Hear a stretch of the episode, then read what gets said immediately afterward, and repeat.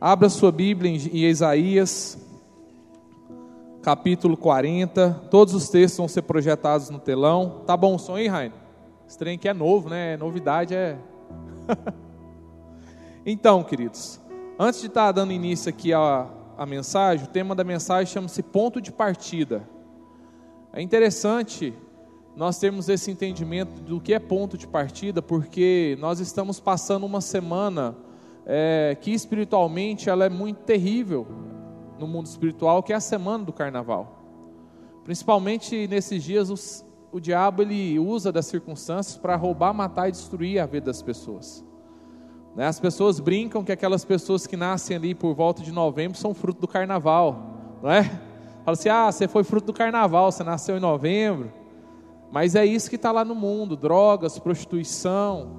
As pessoas estão lá agora se matando, se drogando, e Satanás está rindo, Satanás está feliz, está aplaudindo, e ele está feliz porque aquelas pessoas estão lá dessa forma.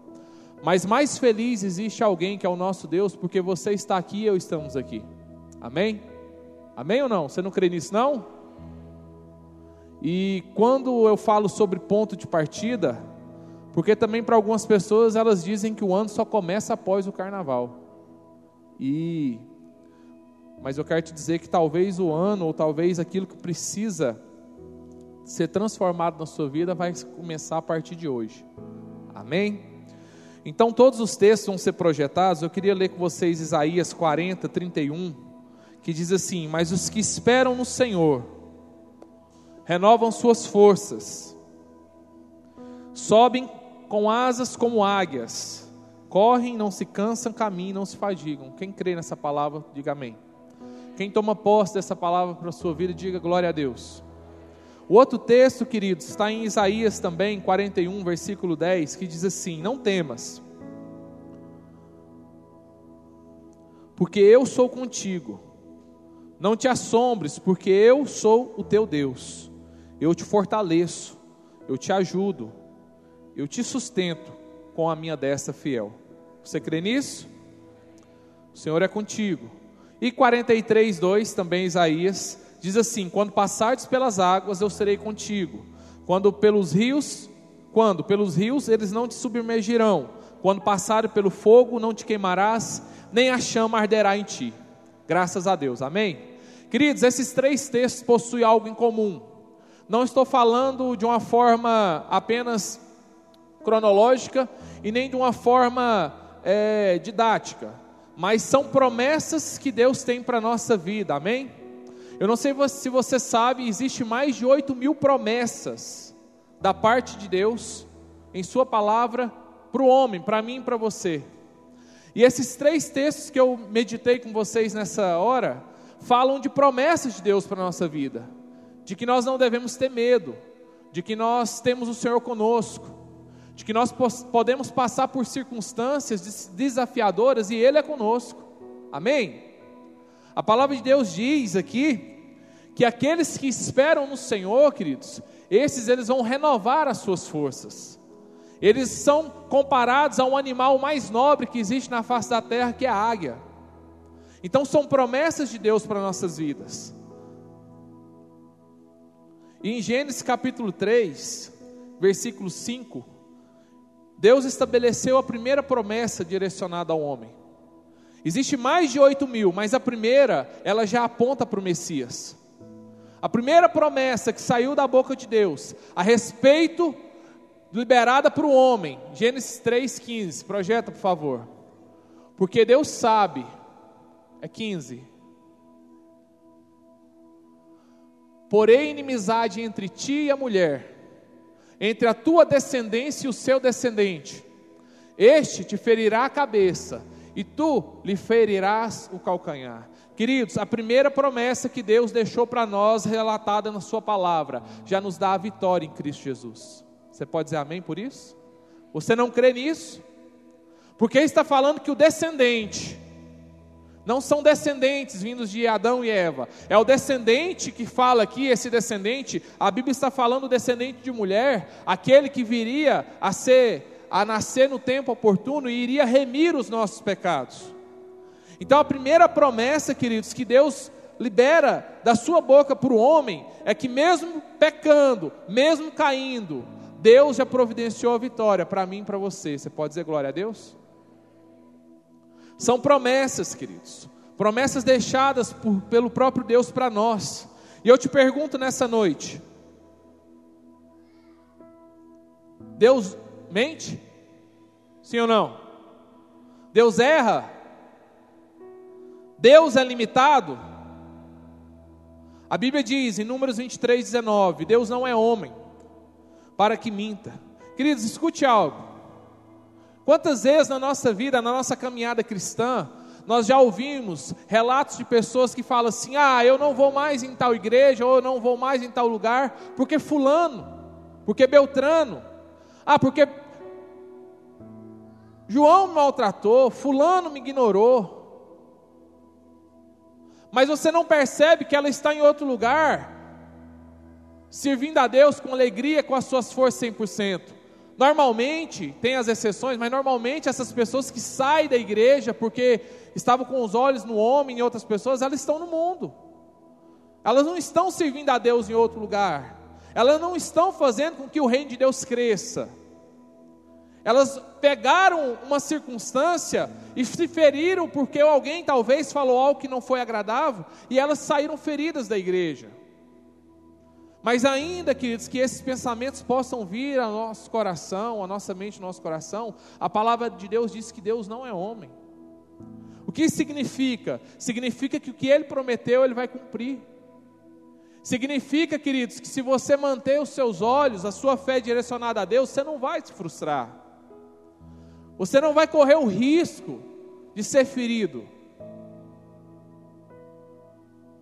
Ele também não é filho do homem para que se arrependa. Porventura, porventura tendo ele permitido, não prometido, não fará, ou tendo falado, não cumprirá.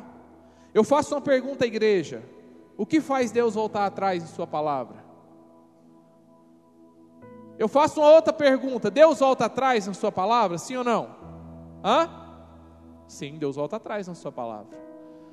Mas qual circunstância, a única circunstância que Deus volta atrás na Sua palavra? Sabe quando? Eu não ouvi os irmãos falando, mas deixa eu te dizer. É quando o decreto que Deus liberou para a vida do homem é para castigá-lo, é para puni-lo, ou que vai ser ruim para o homem. E quando o homem se arrepende, Deus volta atrás na Sua palavra. Quando o homem se arrepende, Deus não tem problema com orgulho, Deus não tem problema com reputação, Deus não tem problema, Bruno, em voltar atrás e falar assim, porque você mudou, porque a sua atitude foi diferente. Essa palavra não vai se cumprir na sua vida. Queridos, foi assim com Nínive.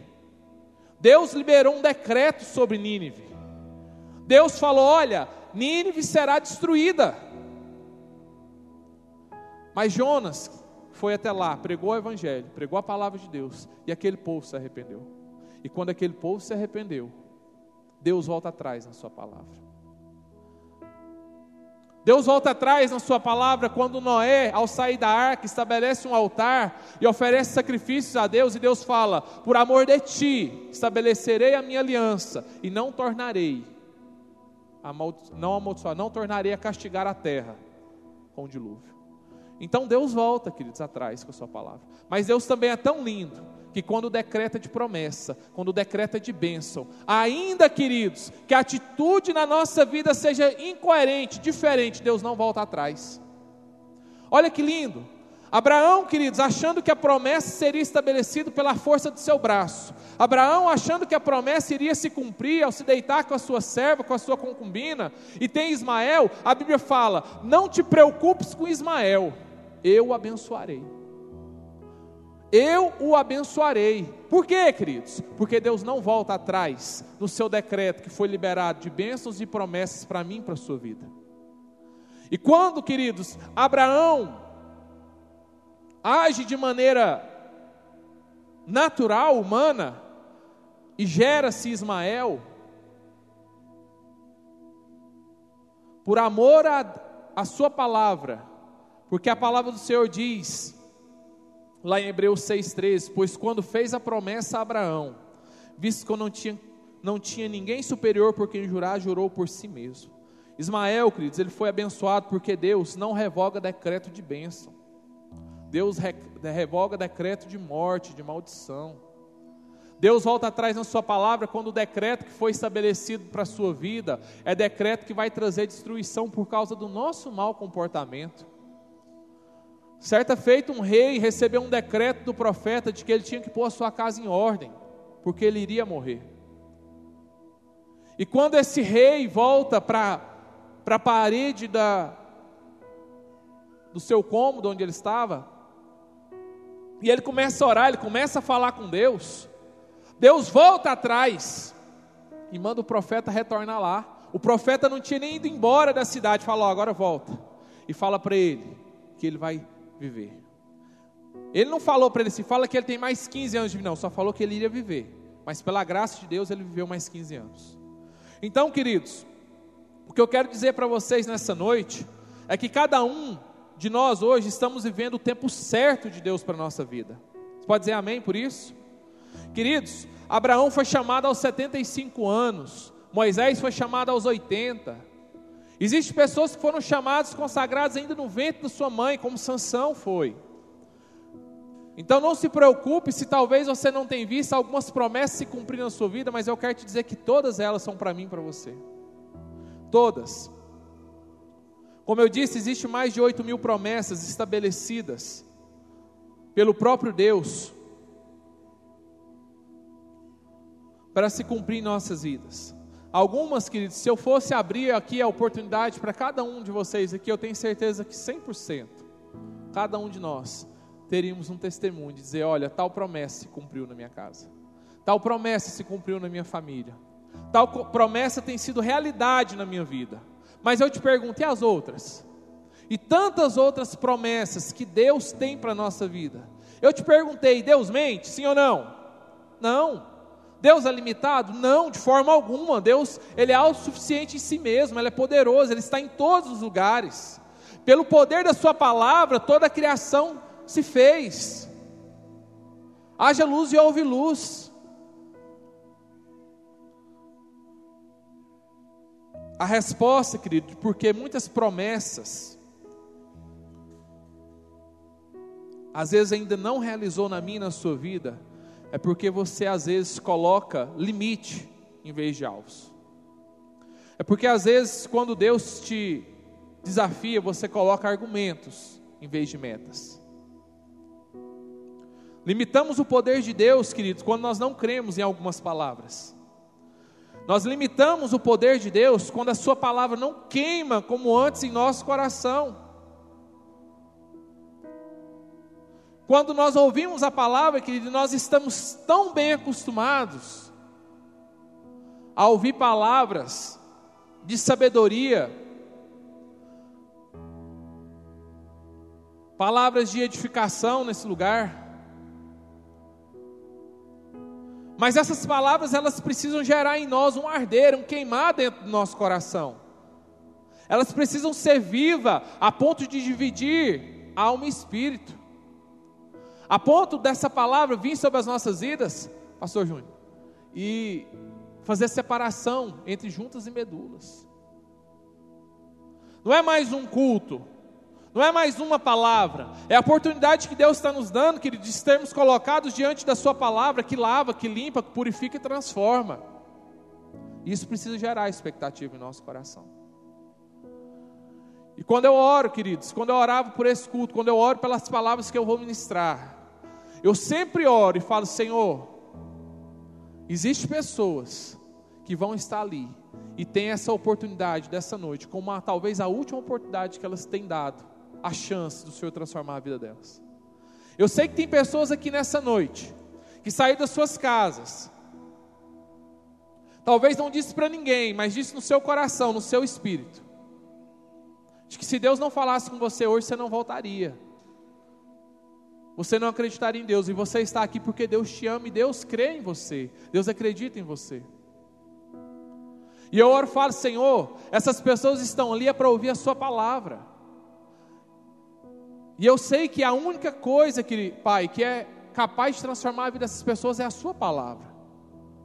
Por isso, aquele que veio aqui nessa noite bater, que possa ser aberto para você a porta. Aquele que vem nessa noite está pedindo, que Deus possa te dar aquilo que você tem pedido. Porque a Bíblia diz que aquele que busca encontra, o que pede recebe, o que bate se abre. Amém ou não? Ou você veio aqui cumprir um culto religioso? Eu acredito que não. Nós estamos aqui porque nós cremos que a palavra que está sendo liberada aqui nessa noite é a palavra de Deus, não de homens. E ela é a única capaz de transformar as nossas vidas. Amém, Rafael? Glória a Deus. Vamos lá, queridos. Limitamos o poder de Deus quando agimos no nosso próprio entendimento. E eu te pergunto nessa noite: o que é fé? 99,9% lembrou de Hebreus 11. Fé é a certeza das coisas que se espera e a convicção de fatos. Como que é? Fé é a certeza das coisas que não se esperam, que se esperam, e a convicção de fatos que não se veem. É aí, tá vendo? Às vezes a gente rola. Mas eu sei o que é fé. Mas deixa eu te falar, existe algo também que é fé. E talvez você ainda não tenha ouvido sobre isso. Deixa eu dizer, fé, queridos, é direcionamento. Fé é direção. Eu tenho certeza absoluta. Dizia isso para os bispos ontem.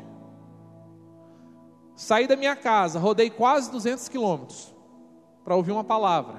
E essa palavra, queridos, ela fez um divisor de águas na minha vida.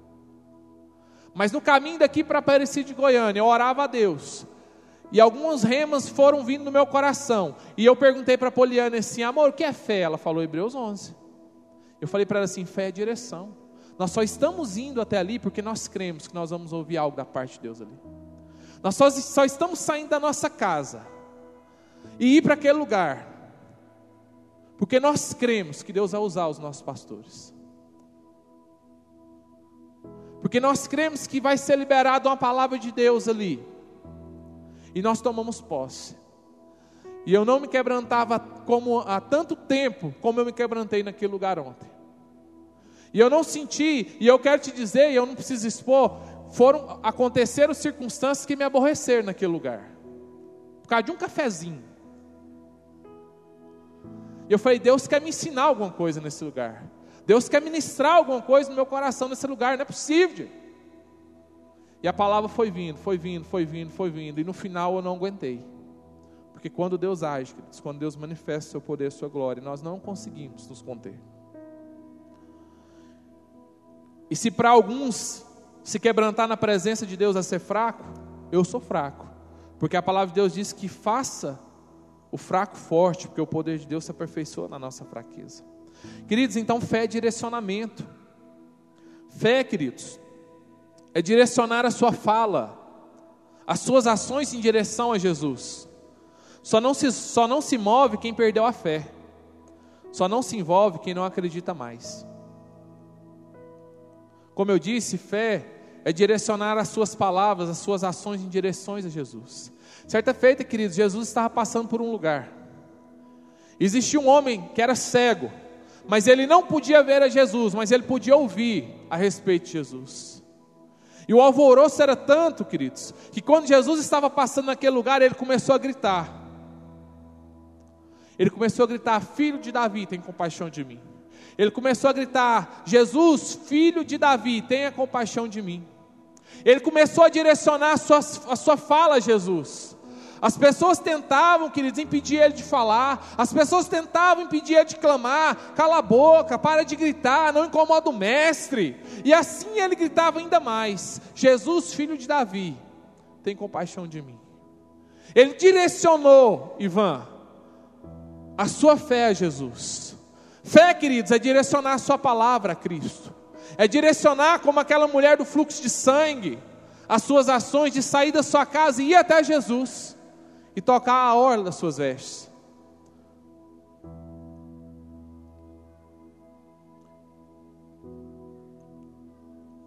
Viver a graça, irmãos. Não viver a graça não pode ser de qualquer maneira. Coloca por favor Efésios 2:8. Porque vivemos num tempo que as pessoas têm banalizado a graça. As pessoas têm achado que a graça ela é de graça, ela não é. Recebemos de graça, mas alguém precisou pagar um preço muito alto. E se nós fôssemos dizer hoje qual o preço da graça para os dias de hoje, o preço está aqui nesse texto de Efésios 2:8, porque pela graça sois salvos mediante a fé. Queridos, você só recebe a graça pela fé. Você só recebe a graça se você tiver fé.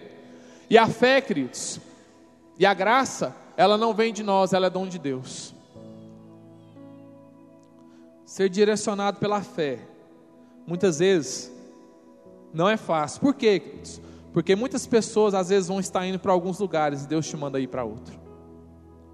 Deus te pede, te fala: olha, ficai aqui e serei revestido do alto. Mas alguns vão para o caminho de Emaús, alguns voltam a pescar, alguns voltam para as práticas antigas. Mas a palavra de Deus foi: ficai aqui, até que do alto sejais revestido. Ser direcionado pela fé, queridos, é saber que virão questionamentos, oposições. Eu te pergunto: todos nós temos vínculos de amizade e vínculos de relacionamentos no trabalho, em casa, na igreja, e eu te faço uma pergunta nessa noite. As pessoas do seu vínculo, a sua volta, todas elas concordam com você? Nenhum, às vezes, fala assim: ah, não, eu não concordo com o que você disse, não, eu acho que isso aí não é legal, não. Ou todos, não, é isso mesmo, vamos lá, nós estamos juntos. Sabe por quê, queridos? Se todos à nossa volta, a minha volta concorda comigo, eu preciso rever as minhas ações, ou eu preciso rever com quem eu tenho andado. Precisamos rever.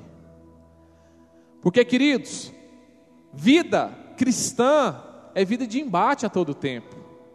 Você toda hora vai ter conflito.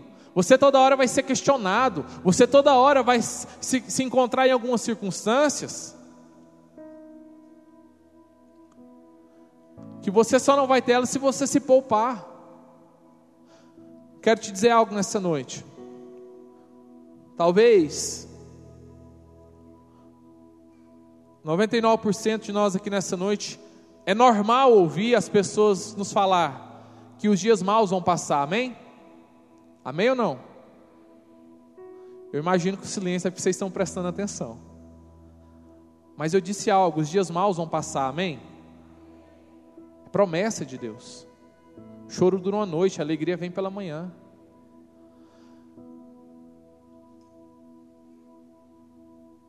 Existem pessoas nessa noite aqui que estão passando o dia mal.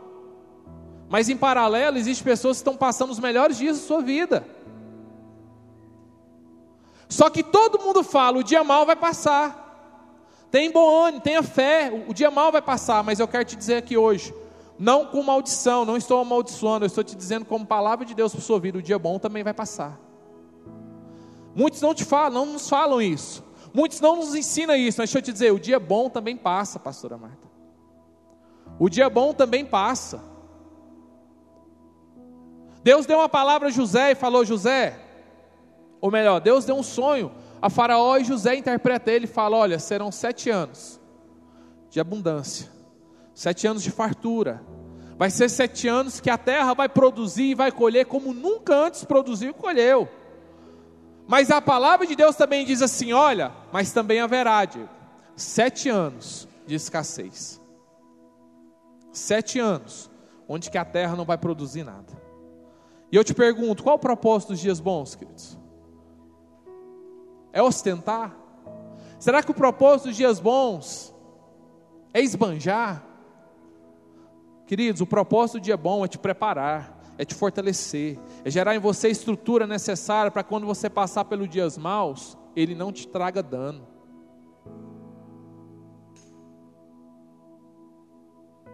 O dia bom, quando Deus te abençoar, e na verdade, graças a Deus, nós vivemos muito mais dias bons que ruins. Mas quando você estiver vivendo o dia bom, lembre-se de algo. Deus está te preparando, porque o dia mal vai vir sobre a sua vida. Eu não estou profetizando sobre a sua vida. Eu estou liberando palavra de Deus porque é bíblico. O dia mal ele existe, nós não podemos ignorar. Nós não podemos ignorar, queridos, que às vezes vai vir dias de escassez na nossa vida. Nós não podemos ignorar que muitas vezes, queridos, vai vir dia aonde vai nos faltar. Mas eu não estou falando de recurso natural. Eu não estou falando de, do alimento, eu não estou falando da vestimenta, eu estou falando que muitas vezes vai vir dias maus na nossa vida que vai nos faltar a fé, que vai nos faltar, queridos, a disposição, que vai nos faltar o ânimo. Mas a palavra de Deus diz que ele passa. E Deus vai fazer com que esse dia mal passe, os dias bons venham, mas para que quando você voltar a viver dias bons, Deus trabalhe as suas estruturas. Deus trabalhe, queridos, a sua estrutura a ponto de que quando porventura os ventos virem, a chuva vir e transbordar os rios, sabe o que vai acontecer, queridos? Você não vai ser atingido, porque você está firmado na rocha, chamado Jesus Cristo. Quando eu orava, queridos, por essa palavra dessa noite, eu perguntei a Deus: Deus, por que tem acontecido tantas coisas?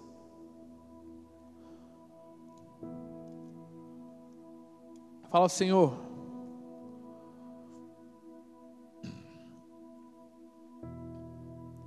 por que tem acontecido tantas coisas hoje? A resposta veio de imediato, queridos. Apocalipse 2, versículo 1 ao 5. Projeta, por favor.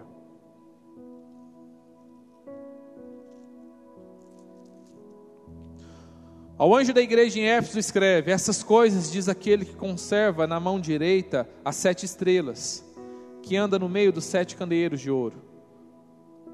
Conheça as tuas obras, tanto o teu labor como a tua perseverança, e que não pode suportar homens maus, que puseste à prova os que a si mesmos se declararam apóstolos, e não são. Desculpa. E os achaste mentirosos. E tens perseverança. Suportaste provas por causa do meu nome. Não te deixaste esmorecer. Queridos, esses três primeiros versículos, Deus está falando de uma igreja, queridos. Se nós olharmos para o olho, com os olhos naturais, uma igreja modelo, uma igreja top uma igreja que vai de encontro, queridos, tudo aquilo que é ensinado lá fora, tudo aquilo que é ensinado e projetado lá fora para corromper a igreja. Essa igreja era a igreja que, vamos dizer assim, modelo. Mas aí a palavra de Deus vem para de encontro a essa igreja e fala: Eu tenho, porém, contra ti que abandonaste o teu primeiro amor. Lembra-te, pois, de onde caíste. Arrependa-te Volta à prática das primeiras obras, senão venho a ti e moverei do seu lugar o teu candeeiro, caso não te arrependas. Entra, entra dentro desse texto a coerência de que eu te falei, que diz é uma palavra de Deus. É uma palavra de Deus liberada para uma igreja, para uma igreja que tem feito, para uma igreja atuante, para uma igreja que não está, queridos, acuada, com medo do inferno, de Satanás e seus demônios, mas é uma igreja que precisa ter algo, uma transformação dentro dela. E a palavra de Deus diz que essa, as coisas, ou melhor, e quando eu orar, fala, Deus, por que tem acontecido tantas coisas nos nossos meios esses dias? E Deus trouxe claro esse texto. Por quê? Porque muitos abandonaram as práticas das primeiras obras. Que práticas são essas? Princípio de honra. Queridos, quando eu estava arrumando para vir para o culto, Deus colocou algo muito forte no meu coração: que se for pregado isso hoje na igreja, a igreja escandaliza e vai embora. A Bíblia diz que Davi, após uma batalha, suspirou. Deixa eu dizer algo para vocês. Ele suspirou e falou assim: Ai, como eu gostaria de tomar daquela água.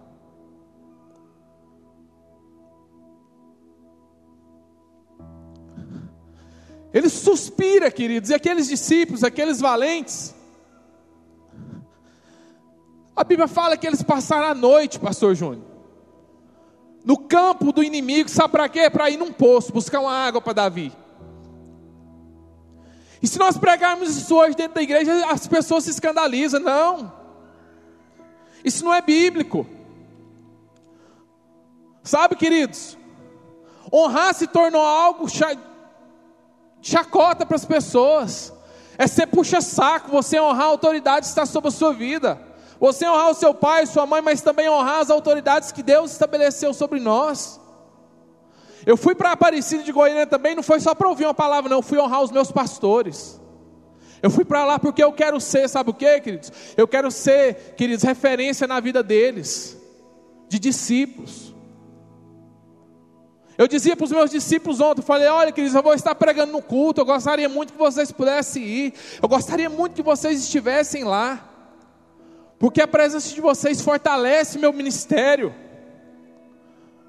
Porque a presença de vocês, quando eu estou lá pregando, fortalece a minha vida e o meu ministério. Princípios, primeiras práticas, queridos, que foram abandonados por alguns por isso. Algumas coisas mudou na vida dessas pessoas. E Deus me mostrou algo, queridos. Tomar a honra destinada a Deus, Deus abate. E quando eu tomo a honra que é destinada ao profeta, Deus trata. Deixa eu explicar algo para vocês aqui. Existia um homem leproso. E ele ouviu uma palavra de Deus.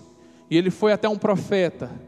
E o profeta falou para o moço dele: Vai lá e diz para Naamã se lavar sete vezes na, nas águas do Jordão. Eu sei que você conhece o texto. Aquele homem foi curado da sua lepra porque ele decidiu, direcionou a sua fé, a sua ação. Ele questionou, queridos. Ele relutou porque ele queria se banhar nos rios da sua cidade, porque eram muito mais limpos. Mas ele obedeceu. E ele foi curado, Samuel. E quando ele foi curado, ele se achou tão grato que ele mandou presentes, ele mandou honrarias para o profeta. Só que o profeta, queridos, ele não aceitou aqueles presentes. Só que Geazi achou que era direito receber aqueles presentes. Geazi falou: peraí, eu faço parte desse ministério. Isso aí eu estou contemporaneizando, tá, queridos? Peraí, Eliseu, peraí, uai. Só que sabe o que, que acontece, queridos? Ele sai na surdina pelas costas, Ramon do seu líder, do seu profeta, da voz profética, da voz de Deus na vida dele, e ele vai ter um comportamento diferente daquilo que ele era na frente. Geazi, queridos, não é uma pessoa, Geazi é um espírito. Existe Geazi no tempo de hoje. E Geazi corre atrás de Namã e fala assim: Ó, oh, não, não, o profeta vai querer as honrarias, ele vai querer, pode me dar aí as roupas e tudo. E o profeta fala: Eu te acompanhei em espírito. E a lepra que Naamã foi curado foi para a vida dele. Quando, queridos, Satanás tentou tomar a honra que era de Deus, ele foi removido, ele foi abatido. E quando o homem tenta tomar a honra que é destinada ao profeta, Deus também trata com ele. As pessoas têm abandonado esses princípios. As pessoas têm abandonado, queridos, o princípio da submissão. Ser submisso, querido, não é baixar a cabeça e dizer sim, senhor, não é isso. Ser submisso é você estar diante de uma mesma direção que o seu líder, que o teu pai, que o teu pastor. Ser submisso, Fernando, é você estar em caminho no mesmo propósito que aquele que está com você, seja sua esposa, seu pai, seus filhos. Abandonar, queridos, o princípio da obediência. Tinha alguém mais perito em pesca do que Pedro? Existia mais alguém, queridos, que conhecia de pescaria, que conhecia os rios daquela cidade do que Pedro? Mas ao passar a noite inteira sem pescar nada, ele vira Jesus: Não pescamos nada, mas sob as suas palavras lançaremos a rede princípio de honra, princípio de submissão, princípio de obediência, renúncia. Muitos estão vivendo hoje, querido, algumas coisas que não são de Deus para suas vidas porque abandonaram essas primeiras práticas. E se eu falasse disso então, de que existiram pessoas, talvez existe no nosso meio pessoas que não conheciam esse texto bíblico de Davi, de que ele suspirou por uma água, e os seus discípulos atravessaram o arraial do inimigo. E hoje, aonde estão os valentes dos Davi que Deus tem estabelecido nessa geração? Aonde estão os homens de princípio de honra, de submissão, de obediência? Queridos, muitos têm abandonado o princípio da cruz. Pouco se fala de cruz, pouco se fala de pecado. Pouco se fala de confronto a levar as pessoas ao arrependimento. Deixa eu te dizer algo: não existe comunhão entre luz e trevas. Não existe comunhão, queridos, entre aquele que pratica o mal com aquele que busca caminhar na verdade do Espírito. Você pode me crucificar, me apedrejar, não existe esse negócio de cantor que se diz cantor. Primeiro, eu não gosto desse termo, gosto, mas é o que usa mas o cantor cristão de fazer parceria com o cara que está lá bebendo, se drogando, se prostituindo. Isso não existe. Não existe isso. Mas as concessões têm sido abertas. E as pessoas têm vivido dias ruins, maus, porque têm abandonado os princípios. Eu quero te dizer algo, queridos: Deus trabalha em princípios. Na verdade, Deus só se move em princípios. Deus não vai mover pela nossa necessidade, Deus não vai mover pelas nossas ações boas ou ruins. Deus vai só se mover se você estiver praticando princípios. Aí Deus vai fazer na minha e na sua vida. Amém ou não? Como eu disse, queridos, Geazi não concordou com o profeta, agiu em secreto. A cobiça de Geazi levou ele a ser leproso, a perder o seu posto de auxiliar do profeta. Geazi se achou no direito, porque era auxiliar do profeta. Deixa eu dizer algo para vocês. Uma geração tem sido estabelecida nos tempos de hoje, geração estável.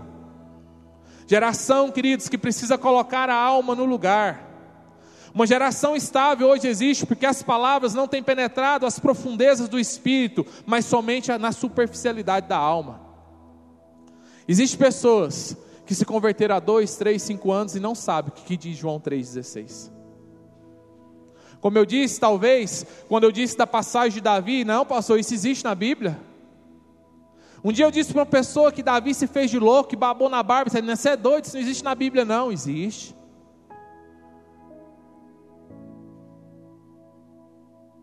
Talvez existe no nosso meio aqui hoje pessoas que não sabem o que está escrito em João 3,16. Coloque sua alma no lugar, queridos. Permita que a palavra de Deus mude a sua vida de uma vez por todas. Ontem eu ouvi o bispo pregando e ele falou sobre a gestação de Esaú e Jacó. Que Deus liberou uma palavra que o mais velho serviria o mais moço. E, Deus, e o bispo disse assim: por quê? Porque Deus quis, porque Deus estabeleceu isso. E aí Deus falou algo no meu coração. Reino de Deus, escute algo não tem nada a ver em fazer sentido. Tem que ser feita é a vontade de Deus. Não tem que ser fazer sentido, ah, mas é o mais velho que tem que servir o, o é o mais novo que tem que servir o mais velho, ele é o primogênito. E aí? Quem estabelece reis, sacerdotes? É Deus. Quem é supremo? É Deus. Por que, que Deus quis estabelecer assim? Então, queridos, não tem que fazer sentido, tem que ser feito à vontade de Deus. Pastor, eu não estou entendendo, apenas faça. Apenas obedeça, coerentemente com a palavra, obviamente. Porque eu amo meus bispos, meus pastores. Mas se ele me der uma palavra que não está de acordo com a palavra de Deus e com a Bíblia, eu não faço. É assim também no militarismo, não é, Raine? A única, a única a, vez que um militar pode descumprir uma direção de um superior é quando essa, essa ordem ela vai de contra, contra os princípios do militar, não é isso, Rai? Parecido com isso, né? E o reino de Deus não é diferente. Mas eu quero te dizer, já disse isso para os meus discípulos, já disse isso aqui no púlpito, eu quero dizer novamente. Fala isso direto para alguns discípulos. Esse homem pode me colocar uma venda nos meus olhos falar assim, pastor, vai para a direita, eu vou para a direita. Pastor, vai para a esquerda, eu vou para a esquerda, porque eu sei que Ele vai me conduzir ao melhor de Deus para a minha vida. Sabe por quê, queridos? Porque é homem de Deus, é mulher de Deus. Mas com outros eu já não tenho essa mesma coragem, com outros eu não tenho essa mesma ousadia. Sabe por quê? Porque eu não conheço. Deixa eu dizer algo para vocês: vida de bastidor é diferente de vida de palco.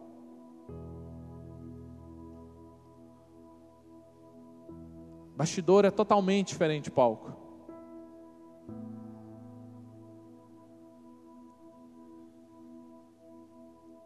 Quantas pessoas, queridos, ouvem a voz de Deus? Muitas. Todos nós estamos ouvindo a voz de Deus hoje, não é a minha voz. Mas somente aquelas que obedecem provocam a revolução. Somente aquelas que dizem sim provocam a revolução. Amém? Amém ou não? Perdoe se talvez essa não é a palavra que você gostaria de ouvir nessa noite. Mas é a palavra de Deus para as nossas vidas. E não é palavra de confronto, palavra de reprovação, é palavra de Deus, queridos. É palavra que gera cura, transformação, libertação nas nossas vidas. É o ponto de partida, você decide.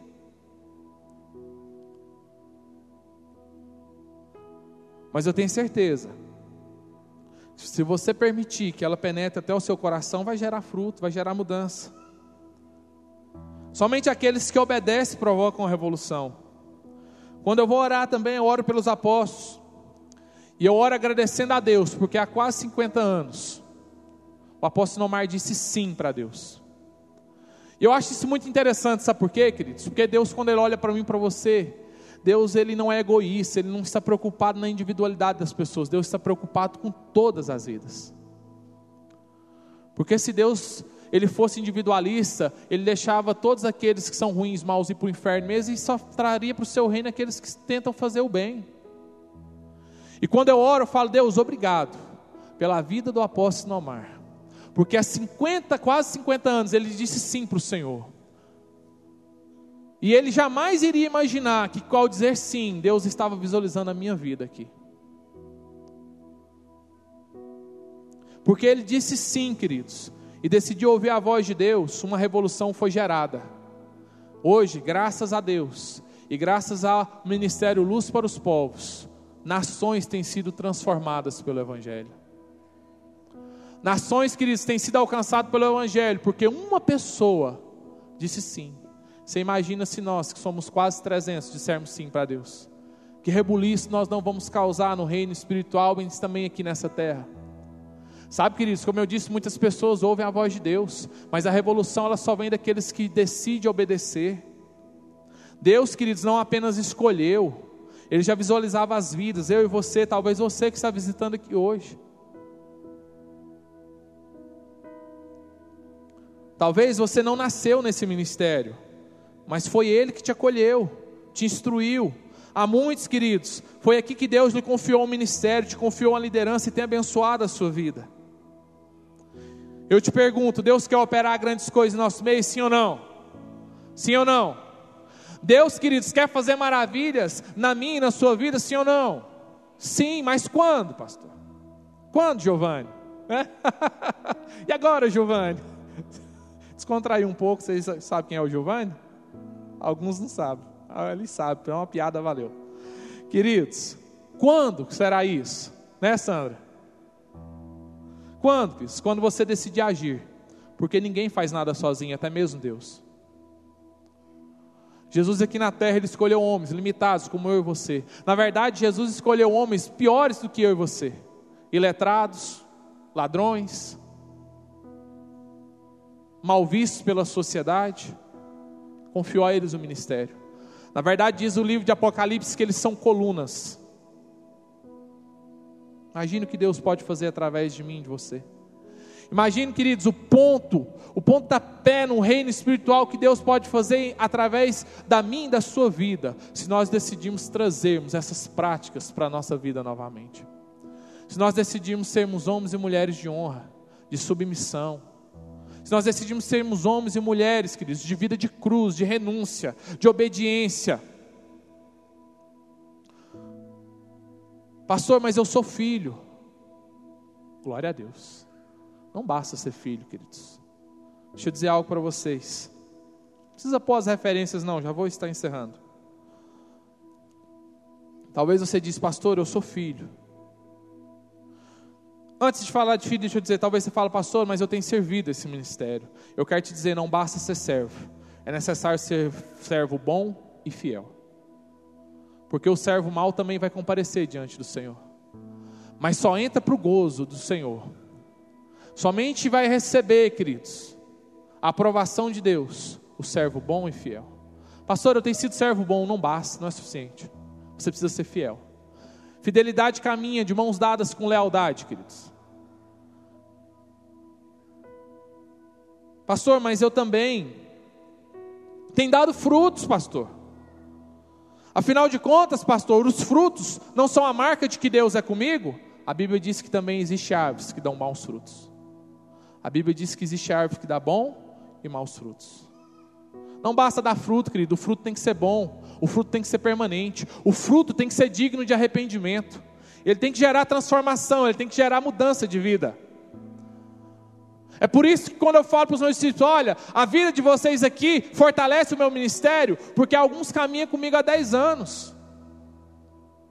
E são frutos que permaneceram. E eu falo para eles: olha a vida daqueles que não estão caminhando mais, não é, é porque é comigo, não é com qualquer discipulador, com qualquer pastor. Olha a vida daqueles que decidiram caminhar longe, daquele que é proteção, daquele que é a voz profética, daquele que é a voz de Deus sobre a sua vida. A maioria não estão bem. A maioria não estão legal. É necessário produzir frutos, queridos, mas frutos dignos de arrependimento. Os frutos são as marcas da nossa conversão e transformação no Senhor. Frutos, queridos, testificam e testemunham a nossa conversão. E talvez você diz, pastor, mas eu sou filho. Não basta ser filho. Nós precisamos ser filhos que fazem a vontade do Pai. A Bíblia fala que Deus conta uma parábola de que dois filhos foram chamados para trabalhar na vinha. E um fala assim: Pai, eu vou, mas ele não foi. O outro diz: Pai, eu não vou, mas ele foi. E quando Jesus pergunta aos fariseus daquela época: Quem fez a vontade de Deus? Do Pai. Eles respondem em unanimidade, unanimidade aquele que disse que não ia, mas se arrependeu e foi.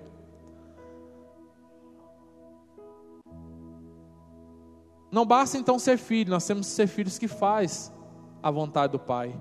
E a vontade do Pai é qual? Que se nós demos frutos. A vontade do Pai é essa, João 15. Não está aí na referência, pode deixar que eu vou ler aqui. 15, 15. Já não vos chamo servos, porque o servo não sabe o que faz o meu Senhor, o seu Senhor, mas tenho os chamado de amigos, porque tudo quanto ouvi do meu Pai, vos tenho dado a conhecer. Não foste vós que escolheste a mim, pelo contrário, eu vos escolhi a vós outros e vos designei para que vai deis frutos, e o vosso fruto permaneça. Queridos, esse texto, ele está a chave da prosperidade na vida do homem. Se você pudesse gravar apenas algo nessa palavra de hoje, grave esse versículo, João 15, 16. Sabe qual é o segredo da prosperidade? Estou falando prosperidade só financeira, não. Você precisa de prosperidade no seu casamento? Você precisa de prosperidade profissional, financeira, emocional, Deixa eu dizer algo para vocês: a resposta está nesse texto. Dê fruto. Permita Deus usar a sua vida e você ser luz na vida daqueles que estão em trevas. Porque a Bíblia diz que aquele que dá fruto e esse fruto permanece, olha o que sai da boca de Jesus, queridos. A fim de que tudo quanto perdis ao Pai em meu nome, te conceda. O caminho é fruto, queridos. O caminho, queridos, é fazer discípulos. Não tem como desviarmos o caminho de ir pregar o Evangelho e fazermos discípulos. Não tem como, queridos, nós queremos atualizar o Evangelho, atualizar as, a vida cristã hoje em dia. Se nós não caminharmos de acordo com a palavra. Mas eu tenho algo contra ti. Que abandonaste as práticas das primeiras obras. E se nós hoje, como igreja, decidimos voltar atrás e decidir, Senhor, eu quero voltar a essas práticas, esse decreto ele não vai se cumprir na nossa vida. Ele não vai remover o nosso candeeiro. Mas sabe o que, vai acontecer? Olha o que, que diz o final desse texto. Queria que você ficasse de pé. O final desse texto diz assim, versículo 7: Quem tem ouvidos, ouça o que o Espírito diz à igreja. Eu iniciei essa palavra falando de uma promessa, que é a primeira promessa da Bíblia, já nos fala de vitória. E eu quero encerrar falando que aquele que volta às práticas das primeiras obras, aos princípios de honra, de submissão, de obediência, de renúncia, de cruz, do verdadeiro e genuíno evangelho, sabe o que, é que acontece? A palavra que sai da boca de Jesus é vencedor. Eu vou te dar de que se alimente da árvore da vida que se encontra no paraíso de Deus. Feche seus olhos, vamos orar. Equipe de louvor, se puder subir aqui, fique à vontade. Feche seus olhos. Como eu disse, queridos, cada um de nós estamos vivendo o tempo certo de Deus para as nossas vidas. Você não nasceu na geração errada, você não está no tempo errado, você não está no lugar errado, você não está, queridos, servindo a um Deus errado, não. Mas hoje é dia de você dar um ponto de partida na sua vida e dizer: Senhor, Eu quero que as tuas promessas se cumpram nas minhas vidas, na minha vida. Eu quero, Senhor, a partir de hoje, começar a colocar, Deus, alvos, metas, em vez de argumentos e limites. Feche seus olhos, não se distraia. Hoje você tem a oportunidade de dizer: Senhor, eu quero que a Sua palavra possa se cumprir na minha vida. Deus, e toda palavra, todo decreto da Sua, da sua boca, ó Deus, que saiu ao meu respeito, que se caso, ó Deus, não houvesse uma mudança necessária em minha vida, iria trazer, ó Deus, perca, sacrifício.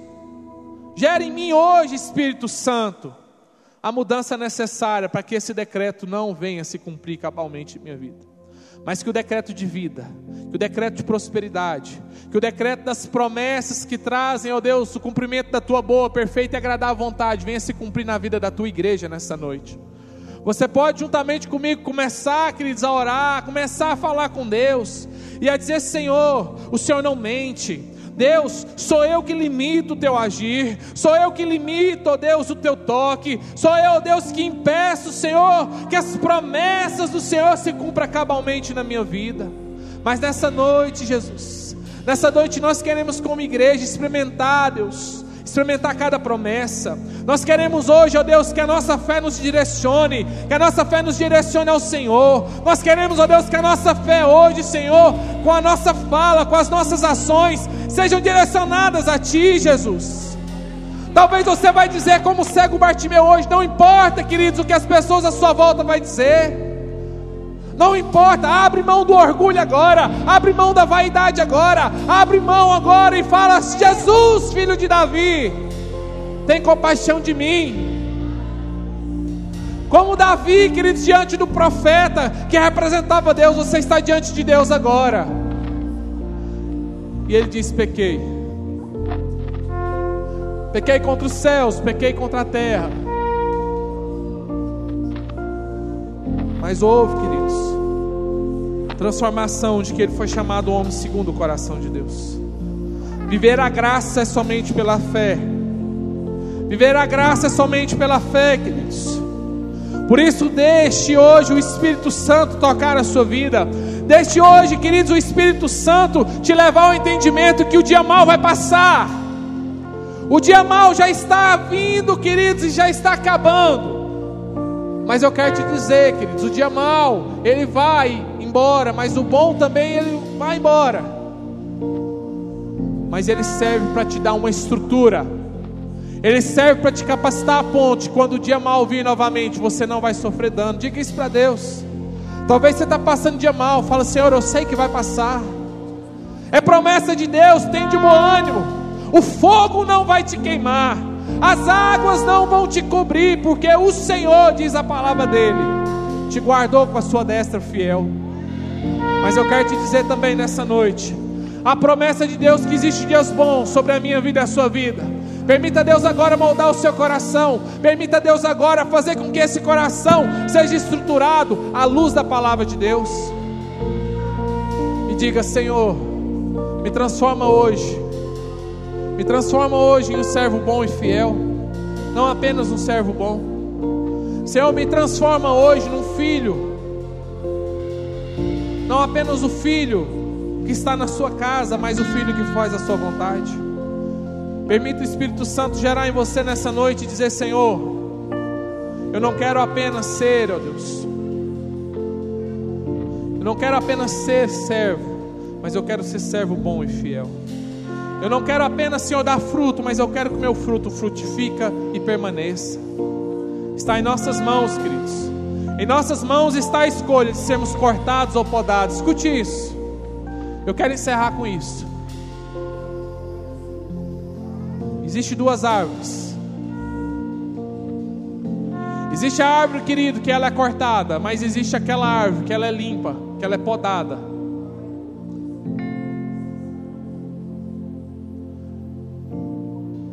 A árvore, queridos, que é podada,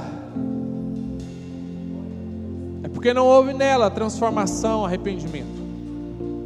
E o triste, queridos, que a poda ela é permanente, que quando Deus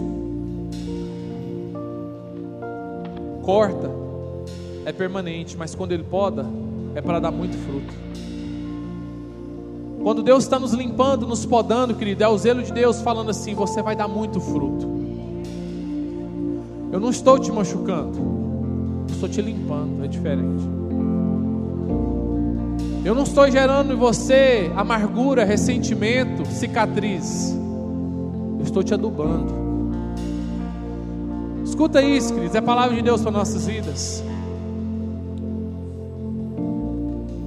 Eu estou podando esses ramos. Eu estou limpando esses ramos para que seus frutos sejam bons. Para que os seus frutos testemunhem a respeito das suas raízes. Porque eu só vou cortar a árvore que não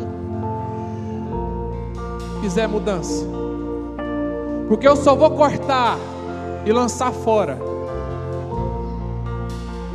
a árvore que produz mau fruto. Pai, em nome do Senhor Jesus, nós queremos te dar graças nessa noite. Nós queremos te bendizer porque nós cremos que a Sua palavra é lâmpada para os nossos pés porque nós cremos que a Sua palavra é luz para o nosso caminho. Pai, que essa palavra penetre o coração dos teus filhos, que essa palavra penetre o meu coração, gere em nós a mudança necessária, que nós possamos, Espírito Santo, sermos, ó Deus, servos bons, fiéis, que nós possamos voltar às práticas das primeiras obras, Deus. Nos ensina, Deus, a honrar, ó Deus, a quem é digno de honra nos ensina a receber os profetas no caráter de profeta, para que nós possamos receber o galardão dos profetas. Nos ensina, ó Deus, a sermos submissos, a estarmos debaixo da mesma missão que foi estabelecida pelo Senhor, não por homens. Ah, Deus, nos dê um coração obediente. Oh, Deus, nos dê um coração obediente à Sua palavra, obediente à Sua palavra, e cumpre nós, ó Deus, as Suas promessas. Cumpre em nós as suas promessas em nome de Jesus. Em nome do Senhor Jesus. Adore o Senhor por um instante ainda. Se você quiser fazer dessa canção a sua oração, mas se você também quiser continuar orando, enquanto a equipe de louvor ministra esse cântico, permita Deus ainda falar por poucos instantes ao seu coração. Permanece em mim. Aleluia. Glória. E os seus ouvidos estão sensíveis para ouvir meu clamor. Posso até chorar.